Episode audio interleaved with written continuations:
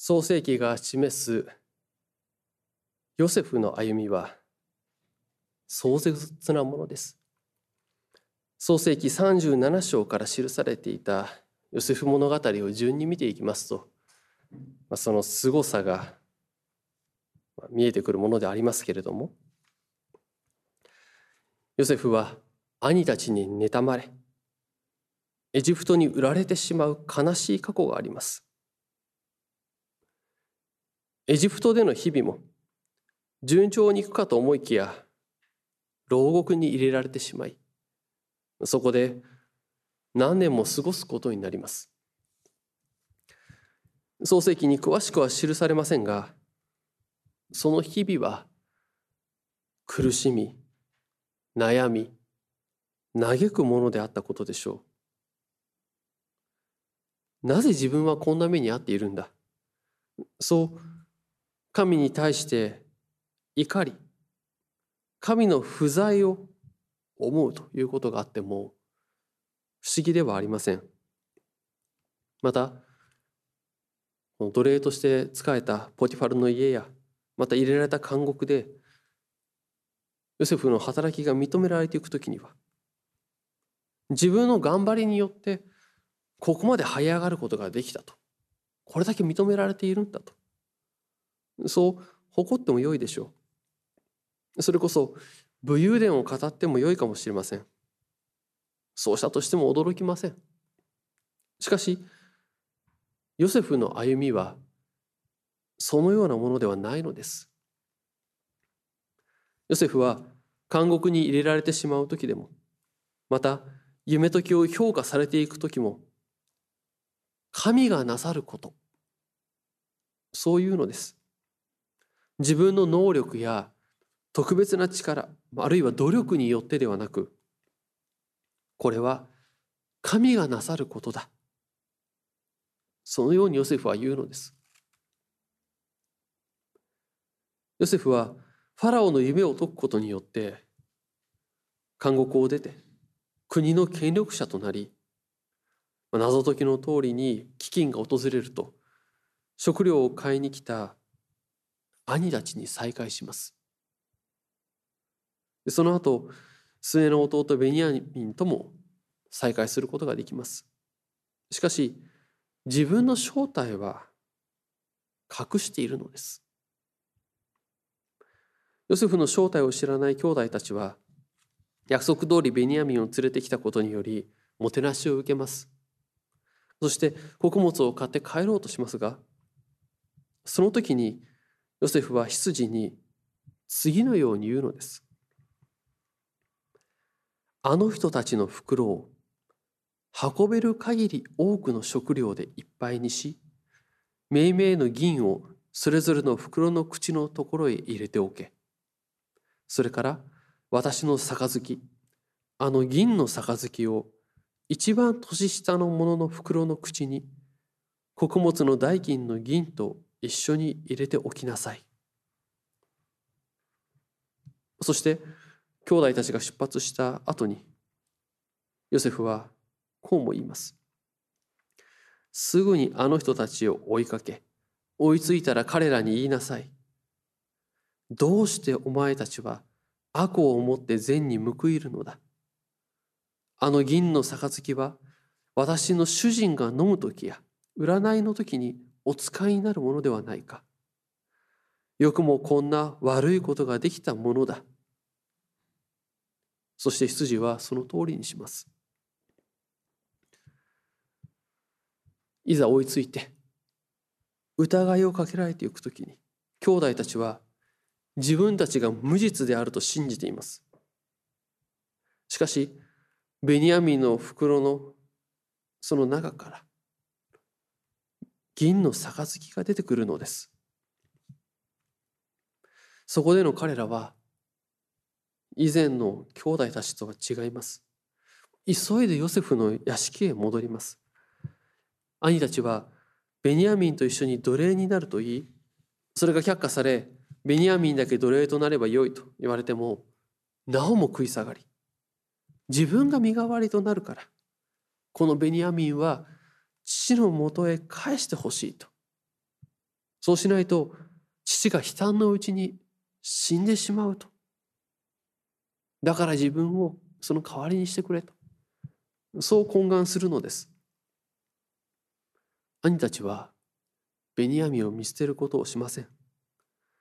その昔、父親から特別に愛されていた弟を妬み、憎み、殺そうとまで思って、麻薬の果てにエジプトに売り飛ばしてしまったその昔の兄たちとはもう別人のようです。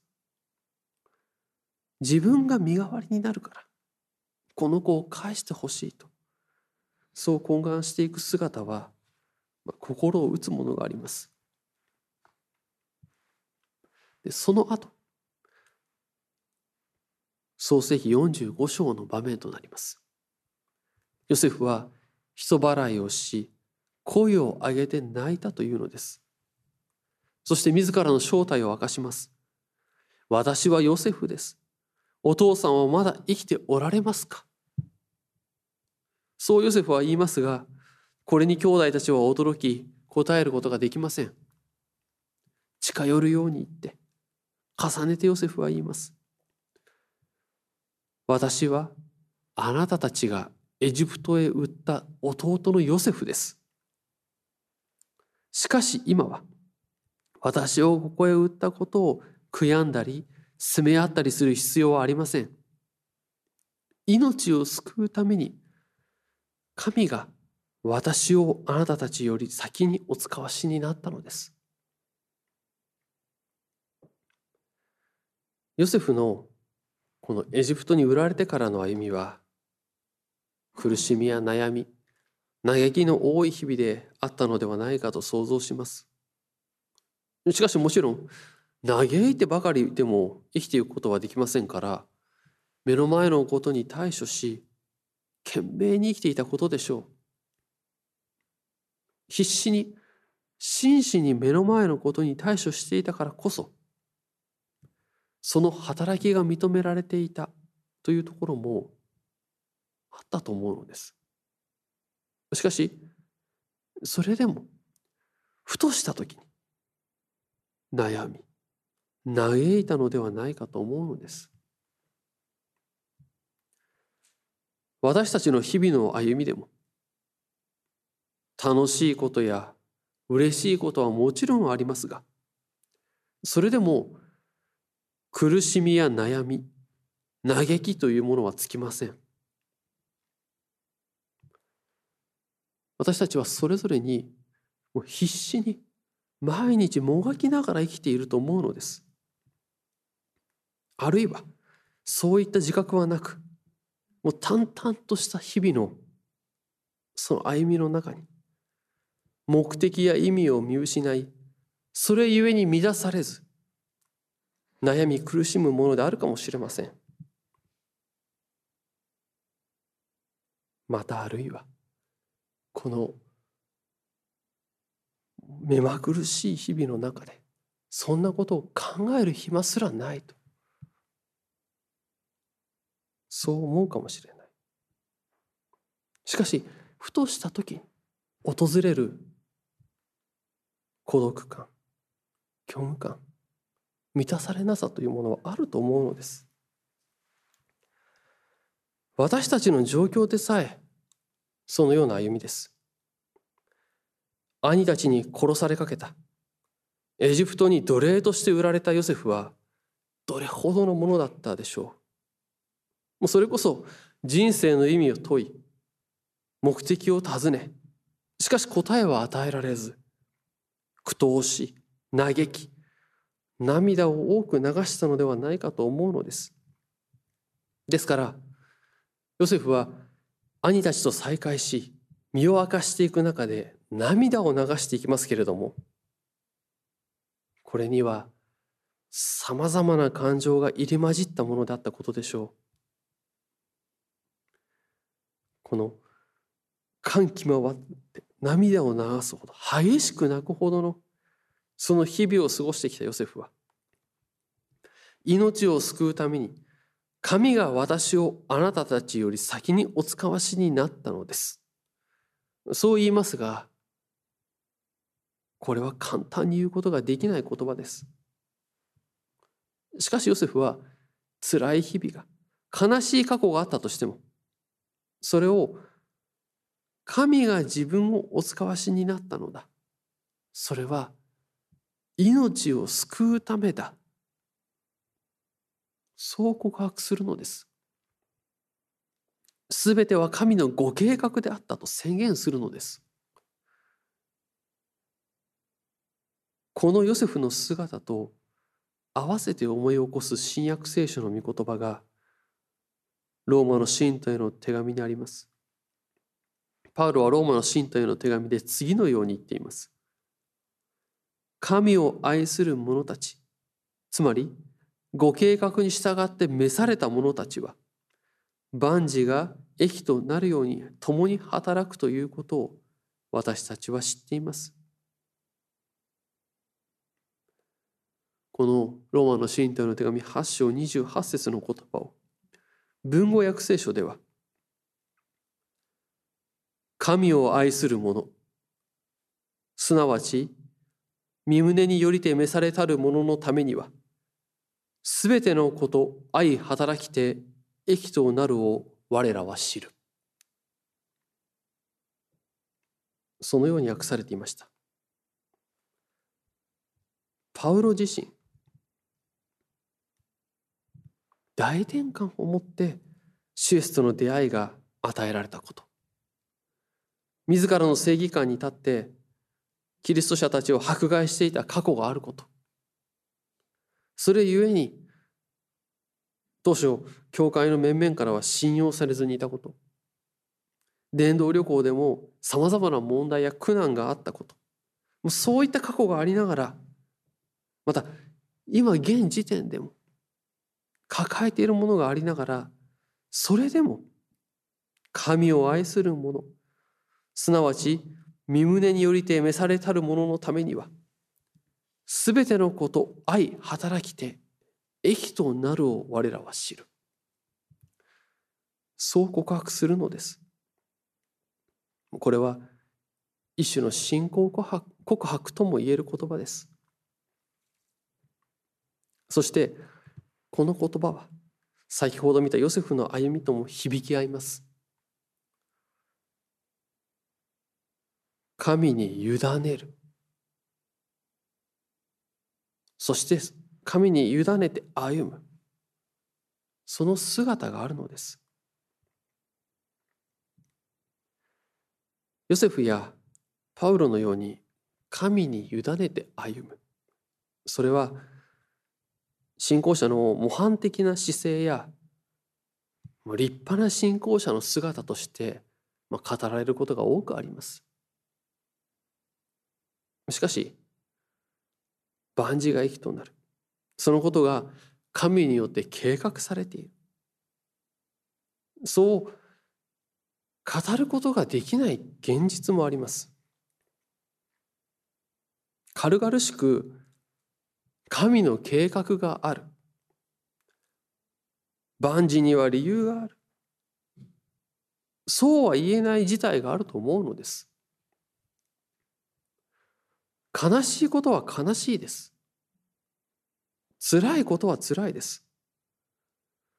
当事者からすればどんなに周りから慰めの言葉をかけられても理由を与えられてもその悲しみを受け止めるだけで精一杯のことはあるのです。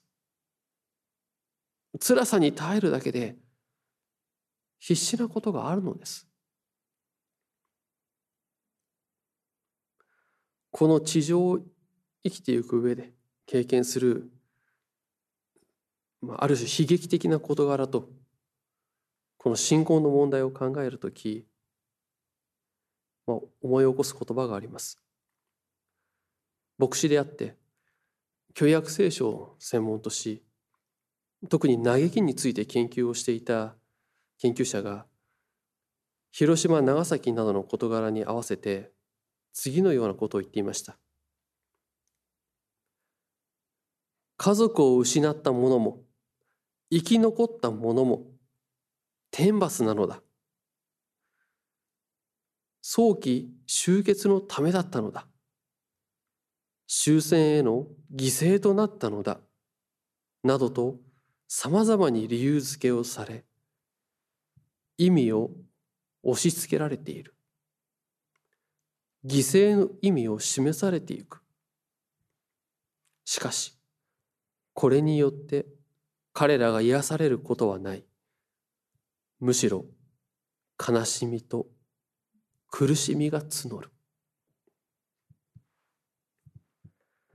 周りからあれこれと嘆きの意味や苦難の意味を与えられるけれども悲しみの当事者は到底そのような言葉では納得することができない。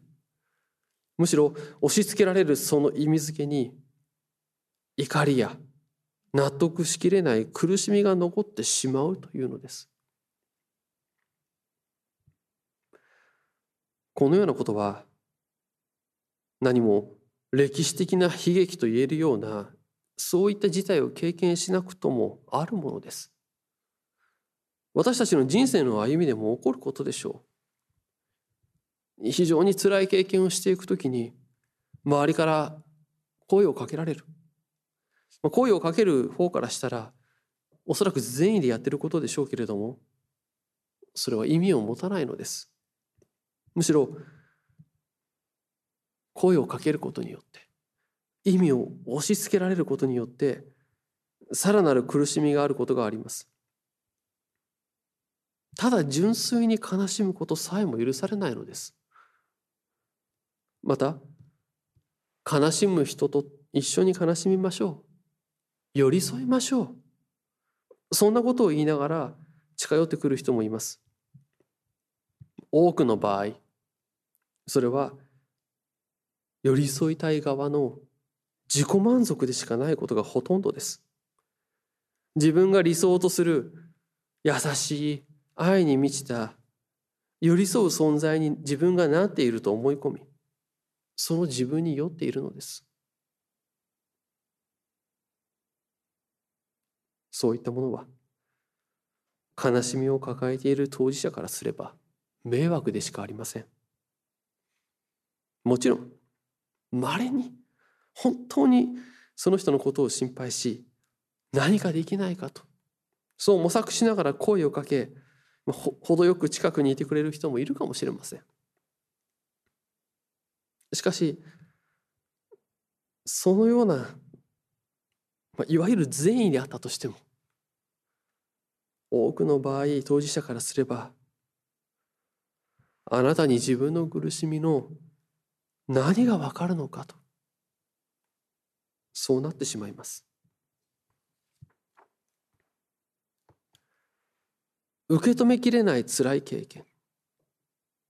悲しみを前にするときに。私たちはどのような言葉も届かずまた自分自身でも言葉が見つからず暗闇の中で座り込むしかないような存在なのかもしれません。しかしそのような人間のありさまをよく知った上でその悲劇的な面をも示しながらそれでもなおも聖書は語るのです。主なる神は歴史を支配する神であることを示すのです。私たちは神の支配の中にいる。神は私たちを救おうとしてくださっている。そのメッセージを明らかにするのです。暗闇の中に光があることを示し慰めを励ましを語り生きる道を明かしするのです。辛い出来事を前にして私たちはこれには理由があるのかこれが益とされるのか良いものとされるのかそう問います。神が益としてくださる。それを希望としてこの苦難の理由がいつか分かるはず。いつか益と変えられる。そう信じて歩むこともあります。しかしそれもやはり辛いものです。いつ終わるかもしれない日々です。そして一向に益とされないと。そう思える現実もあるでしょう。意味を見出すことができずもう結局のところ死んだら終わりではないか。では一体何の意味があるのだ？そのように思いもするでしょう。しかし一歩引いて冷静になるときに気づかされてきます。悲しみに暮れ辛さに耐えている時。何の意味があるのだと？これが益とされるのかと？そう考えていく時に。その物事を私たちはどの視点から見て語っているでしょうか？いつの間にか自分が悲劇の主人公にでもなったかのようにその狭い視野の中から語っていることに気づかされると思うのです。聖書は全知全能の神。それが神であるということを語ります。人間をはるかに超える神であることを語ります。すべての創造主なるお方であることを語ります。そして神のご計画があることを示すのです。もちろんそんなことは言ってもだから何なんだと。それは簡単には納得することができない言葉であるでしょう。しかしその時その納得できない思いはやはりどこからのものなのかと。どこから見て何を語っているか。やはりそれは自分の視点からだと思うのです。自分の視点から見たら確かにそれは納得できないことかもしれません。悲しみや怒りでしかなく不条理と言えるものかもしれません。訳がわからないものかもしれません。しかし神の視点というものがあるということに気づかされていくときにそれは変えられていきます。人の人のその視点からすればもうどうしようもないと思えるようなことも意味がないと思えることも悲しみや怒りでしかないと思えることも神が良いものとしてくださるということが神の審判があるということが示されます。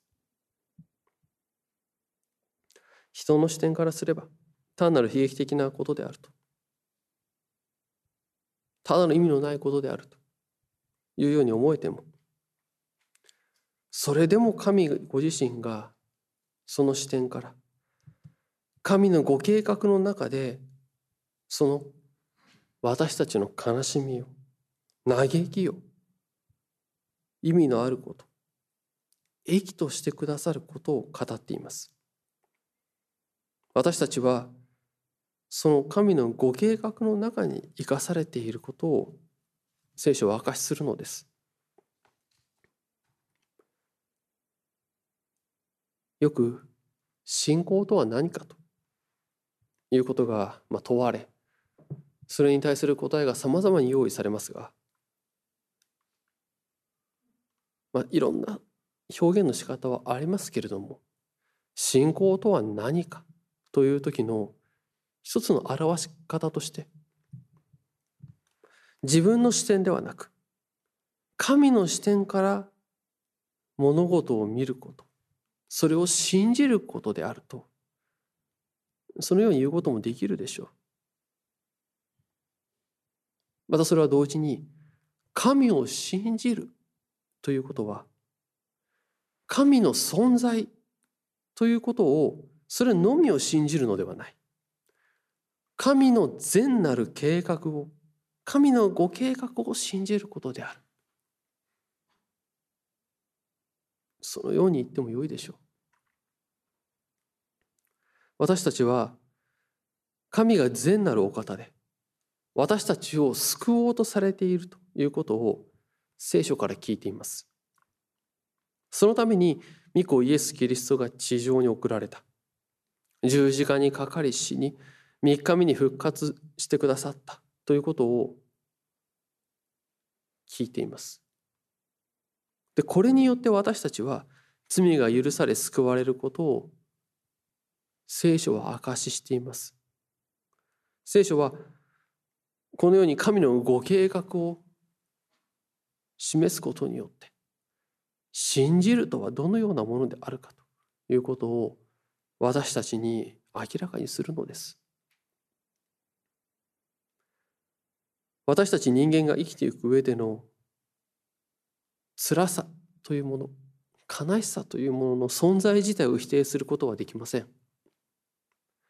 歓迎する事柄もあればとても歓迎することなどできないというような事柄もあります。悲しいこともあります。理解できない、不条理と思える出来事も起こります。これが私たちの生きる現実です。しかし、この私たちの生きる世界、現実に、巫女は人となり、下ってくださった。聖書はそのことを語ります。聖書が明かしする神は、私たちを救おうとされているその神は、人間の事柄を私たちの生きる中で起こるさまざまなことを自分とは関係のないそういうこととしてもう高みの見物をするような神ではないのです。そのようなもう人がもがく世に下られる神なのです。地上で人となり私たちと共に歩み苦しまれる全能の神であります私たちに出会おうとしてくださる方であるのです十字架という理不尽な出来事人間の罪の贖いとなる不条理。それを受け入れてくださる。御子イエス・キリストなのです。このキリストによって私たちは罪許され救いが与えられる。これを良き知らせとして聖書から聞きます。このことがあるからこそ、だからこそ、主が語る救いの宣言、許しの宣言は無力の言葉にならないのです。私たちと関係のない言葉にはならないのです。私たちに迫る言葉となり、私たちを救う言葉となります。誠の救いを与える言葉に立ち、主を仰ぎ見つつ、神によってすべてのこと、愛、働きて、益となる。そのことを信じ、ともどもに信仰の歩みを成してまいりたいと願います。